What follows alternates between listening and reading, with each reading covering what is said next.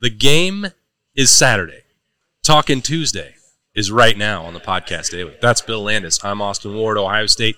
Meeting with the media later, later on today, which is Tuesday. Ryan Day, Jim Knowles, and the players because it's a different week. It's Thanksgiving week. It's the game. It's the rivalry. And after Tuesday, the Buckeyes close up shop, tighten up the ranks. No more talking to us. So we got to get it all in today. We don't know which players we're talking to yet, right? We do not. We do not yet. Okay. Yeah, it's a busy day. Um, it used to have like a full-on media day feel to it, right? It's a little little different now. I don't think we'll get quite that many players uh, later on today, but yeah, it's uh, on one hand, it's nice to knock it all out on one day. On the other, it creates creates a heck of a Tuesday. It does. It's busy, but we'll have uh, a ton of coverage on that. We'll have uh, snap judgments later on. We'll be getting into all the rest of Buckeye Q, Kings of Columbus, Kings of the North, everything that you've come to expect. Even with the Thanksgiving holiday, uh, we're going to have all of that throughout the week. So uh, you can get ready for all that, and you can get ready for what Bill Landis wants to ask Ryan Day right now. I thought you actually were going down an interesting road with Ryan Day on Wednesday, and I think it turns out that Wednesdays maybe are not the best day. I to shouldn't ask, have asked to it ask on Ryan Wednesday. Day a question. Well, it's not. It's not your fault. I think we're, we were trying. We were kind of feeling it out a little bit. I think he wants like quick, quick, snappy stuff. Snappy stuff. Excuse me. On Wednesday nights, but you, Snappy D's. Snappy D's. Yeah. you uh, you asked him about, uh, and I'm paraphrasing. Feel free to correct me. How how much different their run game is now than he thought it would be coming into the season, which I think is a fascinating discussion and one that's very important to this game against Michigan. So I would like to get into more of that with him. It's the the scheme and how it's changed and how they're doing more gap scheme stuff, um, less stretch runs, right? That everyone kind of wanted to see go away. Like they still do it, but it, but it's not as prevalent as it once was. And then I think, and I tried to ask this too, and I didn't feel like I got a, got a great answer. Maybe I asked it poorly.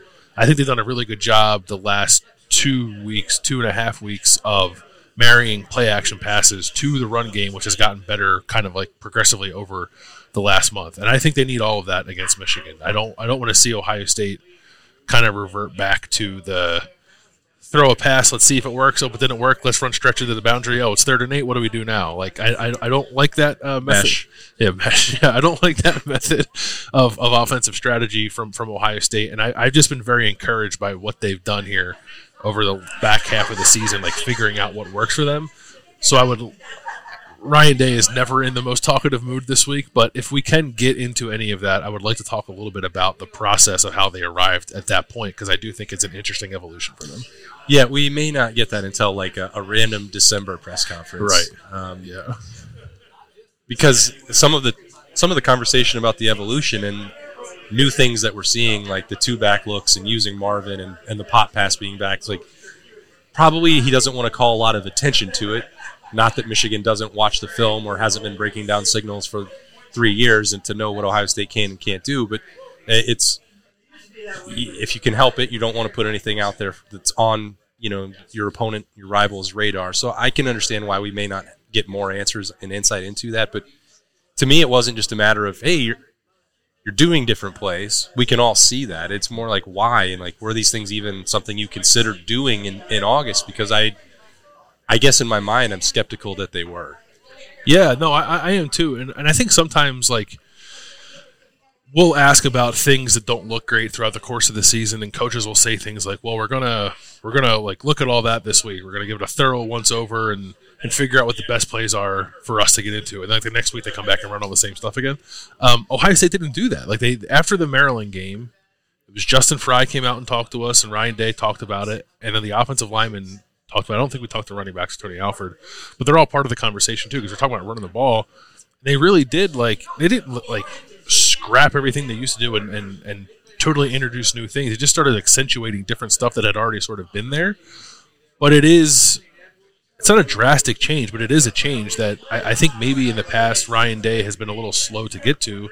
But I do think it's it's served this offense very well, and, and part of that is just maybe getting TreVeyon Henderson back and healthy. Like I don't I don't want to um, dismiss the impact of that, but but uh, schematically, I think they've got a much better feel for what works for them, and also too are not letting defenses sort of gang up on them as much in the run game too. Like I, I think they've struck a really good balance here of some of the stuff they didn't do last year, which is like when a defense is playing with two high safeties, just run the ball, and you got to be patient. And I know Ryan Days said his test, his patience is being tested a little bit against Rutgers. I think Michigan could do something very similar, but I think they're in a much better place to handle that now with the way they've they've kind of figured out to run the ball um, over the last four or five games. So it's I, I, think they're in a good spot with it, and, and it's like a good thing. It's like that's why I'm hopeful Ryan Day will talk about it because like I'm I'm offering a compliment to them because I, I, I honestly don't think it's the same thing with Jim Knowles, right? I, I don't think coaches are willing to kind of make those changes and like accept some things aren't working as kind of quickly as the offensive staff seemed to do this year. So I give them credit for it. I'm really fascinated by like how much Jim Knowles may have actually needed to change because so much of it was based on last November, and there's probably an interesting data point that can be skewed or set of facts, per, perhaps. I don't mean to skip ahead to that, but I, that's one of the parts I can't get out of my mind. And I wrote about it in a couple different ways in my questions on Monday, where it's like, well, how much did you really have to change? Like, was Jim Knowles too aggressive? I, I don't know. I think there's probably you've you've tracked this more and you've talked about this with Doug and, and, and in great detail. But like with somebody like Jim Knowles, did has he stopped blitzing? No. Has he stopped being creative? No. I mean, he they're doing some things that are designed to get the football on the ground and not give up the explosives. And that he spent the on, entire offseason basically talking about the end of last year. Like, was he actually too aggressive against Michigan last year? Like, or did they just have his playbook? I mean, I, I and I, I, don't, I don't say that to like just take another cheap shot at, at what's going on there, but. But honestly, like if you're a coach and you're in that situation, and it'll be true for Ryan Day to bring that back to the offensive plan, like did you do something that was wrong? Or did you get burned by something that had never happened before? Yeah. And I, and I'm they're definitely not going to answer that on Tuesday. I'm not even going to bother asking that question. A lot of other people I'm sure will try. Right. I don't think there'll be any value in it because they're not going to continue to poke the Wolverine about it. But that's I mean that when you look back like that has to be difficult. Yeah.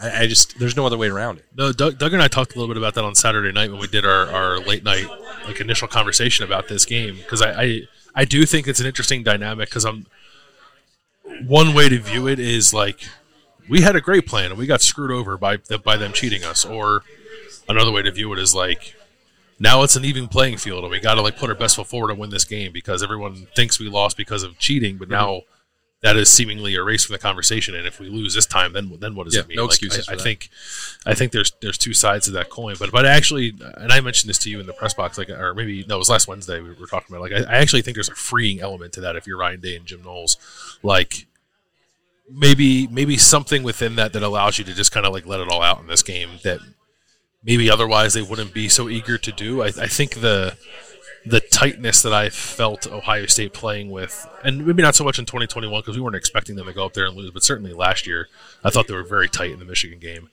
Um, I'm thinking they're not going to be that way this year because they, the, the the mental gymnastics of like, well, we didn't we didn't get our butts kicked, we got cheated out of a game. We'll actually leave them in a better mental space than, than it would otherwise, if that makes sense. I don't mm-hmm. know. Probably shouldn't be doing so much psychoanalyzation of people in a football game, but here we are. Well, that's but that's different, right? Than being like weren't tough enough.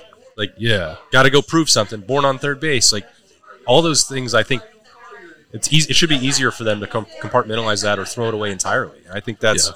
now will they? That's up to them with the right. way they approach this week, and we right. don't, we don't know how they will or won't. But I could see how that could help. Yeah, I've, I've, i feel I've, if I can put myself in their shoes, I think it would help me. Like that's the way my mind works. That would help. That would help me. And I do. I do think I think like all of that combined with whatever Ryan Day was like able to channel against Georgia will help them in this game. And I know we didn't. People have wanted to see like Georgia Ryan Day throughout this year, and I, I, maybe you haven't seen that. Part of me wonders if that's intentional because we're we had to get to this point. I'm not saying you're definitely going to see it against Michigan, but I guess I, I guess I wouldn't be surprised if that is the approach now going into this game, where it's like we're putting the pedal down, we're going to attack this team, we're not going to play passive and like let the game come to us. We're going to go up there and try to dictate terms the way that we did when we played Georgia in the Peach Bowl. So we'll see. Yeah. All right. What else? Um, what else for Ryan Day? I I, I don't know. Like, I, I guess a temperature check on like where he is with Kyle McCord, just sort of like handling this moment, and I think it's really good for Kyle and it's really good for Ryan Day and, and the offensive staff to have seen what he did in crunch time against Notre Dame. Like if you didn't have that data point, I think there'd be a whole lot of uncertainty about Kyle going on the road to play a game of, of this magnitude. And I'm not saying the Notre Dame game was the same thing because it's because it's not, but it's a big game against a ranked team. Like at the time, it was the biggest game in the country, um, and I thought he handled that okay. Certainly, certainly when it mattered most, he handled it really well. You know, all four quarters, every single snap. Maybe there was a little little up and down there, but um, I would be encouraged by that. I think if I were Ryan Day, so like I, would, I want to ask him about like what what did you learn about Kyle then? How have you seen that carry through throughout this year? And what, if any, of it do you think translates now as he goes to play the game of all games in, in a hostile environment with everything on the line? Hmm. The TreVeyon factor should should help there. Yeah, yeah, no doubt. Uh, yeah, yeah. But no, I think there's been so much. And I said this last week. I've said it several weeks in a row. Like evaluating Kyle McCord solely as the inconsistency with some of the offense that we've seen. Like I don't. I think that there's always too much credit and always too much blame that goes to him. And I think that maybe something like Notre Dame should get more weight than it has. Um, also because he that's when he picked up this injury that he's had for two months since then. And it's I don't mean any of this as like writing off Kyle McCord's importance for Saturday and putting it on the other ten. He he is still the quarterback. He is still going to have to play one of his best games for them to win on the road against the number three team in the country and a number one total defense. All I will fully acknowledge all of that. He can't he can't turn the ball over like it's Wisconsin. He can't, you know, blow some red zone opportunities like may have happened on Minnesota. Like there are things that he has to do better, but it, it's just it's so wrapped up in the offensive line taking that next step and not having Cade Stover and Emeka Egbuka and TreVeyon Henderson all at once. Like I, I think that those are important things to remind. And if he and he, when you have that full complement on Saturday, like I guess I guess I'd say there's no excuse for Kyle McCord to not like lead them to a victory with that with that personnel around him. Yeah, I think I think that's right. And I also I, I don't think he needs to be Superman for them to win this game, right? Yeah. I actually think we've now that we've gotten here, that's true of both of these quarterbacks. But I think it's probably more true of Kyle. Like I, I actually do think Michigan needs much more out of JJ McCarthy than it's gotten over the last three weeks to win this game against Ohio State. And I think if Kyle is more or less who he's been all year, that's probably good enough. You got to protect the ball, like you said, right? When when when the play happens where uh, you know a Michigan defensive end gets a free run at Kyle McCord, which might happen because Michigan has good defensive linemen. He's just got to hold on to the ball, and that, that, that can't turn into a strip sack or, or a you know good field position for for Michigan. He's got to be smarter when he's making his reads and we not lock on lock onto a guy. But I don't think he needs to like run around like a madman and make play after play after play after play for this team to win. He, he can let Marvin and TreVeyon and Cade and Emeka kind of carry him through the game as opposed to the opposite of that. So, and I think that's probably helpful for for Kyle too. It's it's not like the, the moment's huge, right? The moment could could not possibly be an, any bigger, but maybe that does help lessen the weight of it, knowing that he has the best complement of skill players around him. Cer- certainly in this game, he has the better complement of skill players around him, and, and obviously one of the best in the country.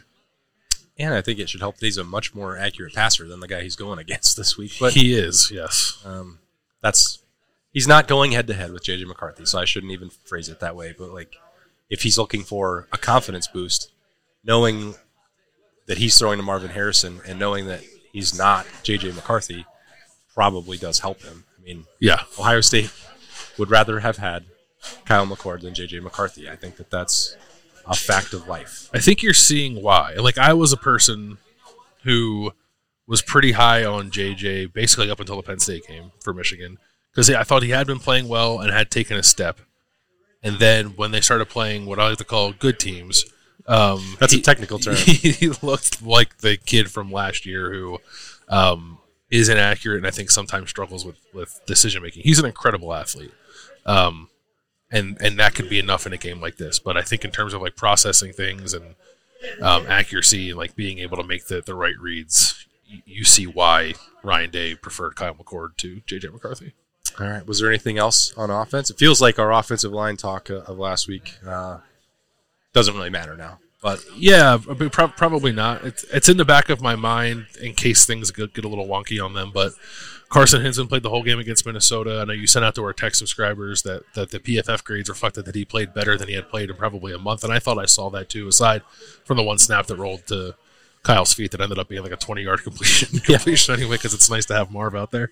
Um, so like yeah, they're not. I never thought they were going to make a change going into the Michigan game maybe had Matthew Jones not gotten injured or whatever happened to his hand, they would have given him a series or two to snap just to keep that uh, fresh. But um, yeah, they're going to try to play this game with their five, and if they need to make a change, maybe they will. But I, I don't. It's probably less of a talking point now based off how last week went. Yeah. all right, so that's the offense. Jim Knowles, since we don't know what players, but Yeah. and they're all just going to be asked about the rivalry anyway. right. So yeah, right. Um, I think my biggest thing for Jim Knowles is what you were talking a little bit about on, on the Rooster show. Um, the situation with Jordan Hancock and Ja'Had Carter and Sonny Styles and like matching personnel and just the thought process behind it. Because I, I, I understand why you want to do it, right? Ja'Had Carter is a little bit bigger than Jordan Hancock.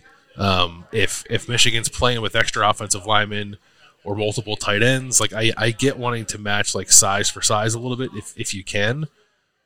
But the idea of ever taking Jordan Hancock off the field does not sit well with me based off how, how he's playing right now. Like I, I think you can make the argument that can you make the argument that he's like their best defender right now? Like I, I don't know. Maybe, maybe don't go quite that far, but is it a conversation?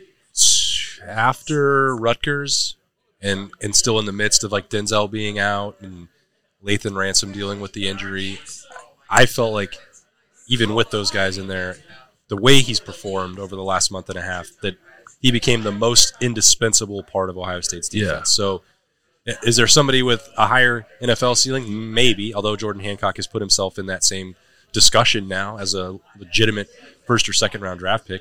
I'm not a scout, but I I, I, I hear from some of them occasionally, and mm-hmm. there's a lot of excitement about what Jordan Hancock could be and how easy his decision might wind up being at this point. But because of the ability to play corner and fill in there, because of the ability to play in that nickel and and play, in my estimation, every down and help against the run.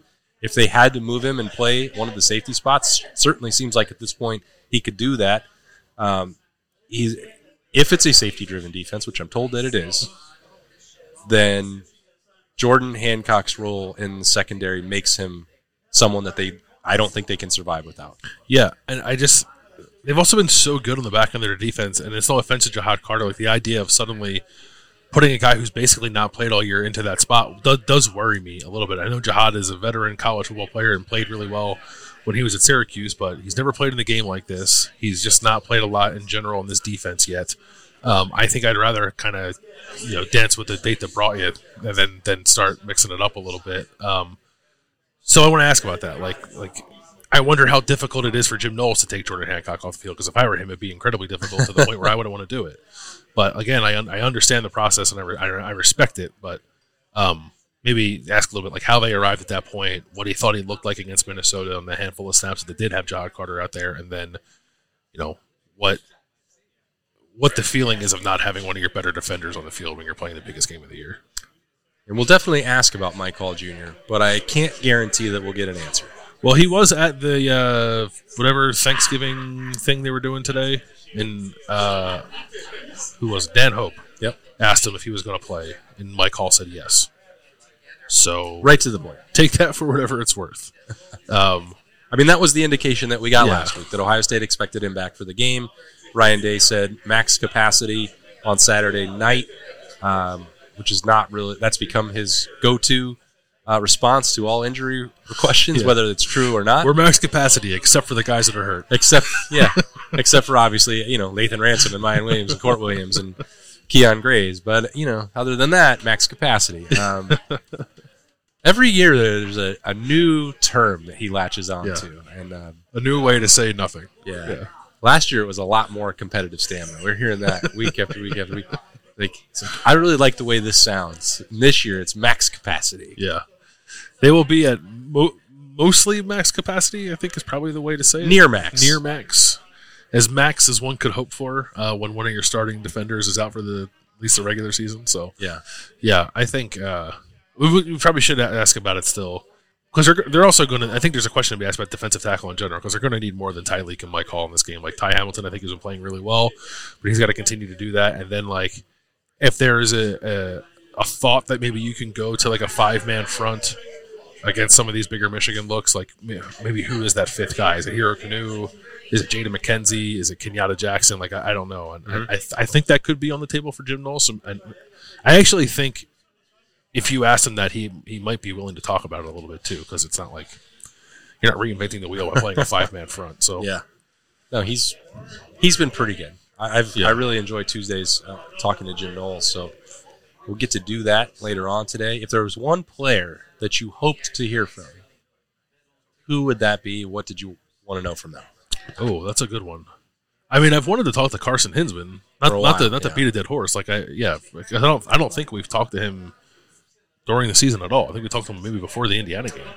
He did, and he did an interview, uh, I believe, with the Columbus Dispatch before the Wisconsin game. Yes, and we're like, we all requested him too. We would really like to talk to the starting center yeah. of this offensive line, and did not have the opportunity. I mean, we're not we're not going to get him. So I like I'm not I'm not holding my breath for it. But sure. I would I would like to ask him about just like his progression this year. And it's not even like hammering him with like, hey man, you're not playing very well. What's up with that? Like it's he's a young guy who's like learning how to play college football. I think that's interesting. Uh, short of him showing up, um, I don't know. Like I'd love to talk to TreVeyon. I know TreVeyon doesn't love doing media, um, which is fine. He's not obligated to do so, I, I suppose. But he's just playing so well and some of the things he's doing with the way he's reading out runs, I, I, just think is like a drastic improvement from where he was even in the beginning of this year. Certainly better than last year. Um, so if we could get him, I'd like to ask him about that and also ask him about what it's like to be going into this game like finally at what I'm assuming is near 100 percent because he has not been that in his, his, he didn't play last year in the year his freshman year he wasn't that so yeah I think that's one of the biggest keys to this whole deal. You're looking for Ohio State to spark the rushing attack. Having a healthy TreVeyon is a big deal. So that will be a part of the conversation later on on Tuesday in the Woody Hayes Athletic Center. We will be in there streaming uh, Ryan Day and Jim Knowles live on the podcast. We'll have snap judgments to break it down afterwards. Podcast daily again on Wednesday for a little bit more insight as we get ready for the game, which is now one day closer. Thanks for uh, getting through your Tuesday, early Tuesday with us. Bill Landis. I'm Austin Ward. This has been a Talking Tuesday on the Podcast Daily. We'll see y'all later.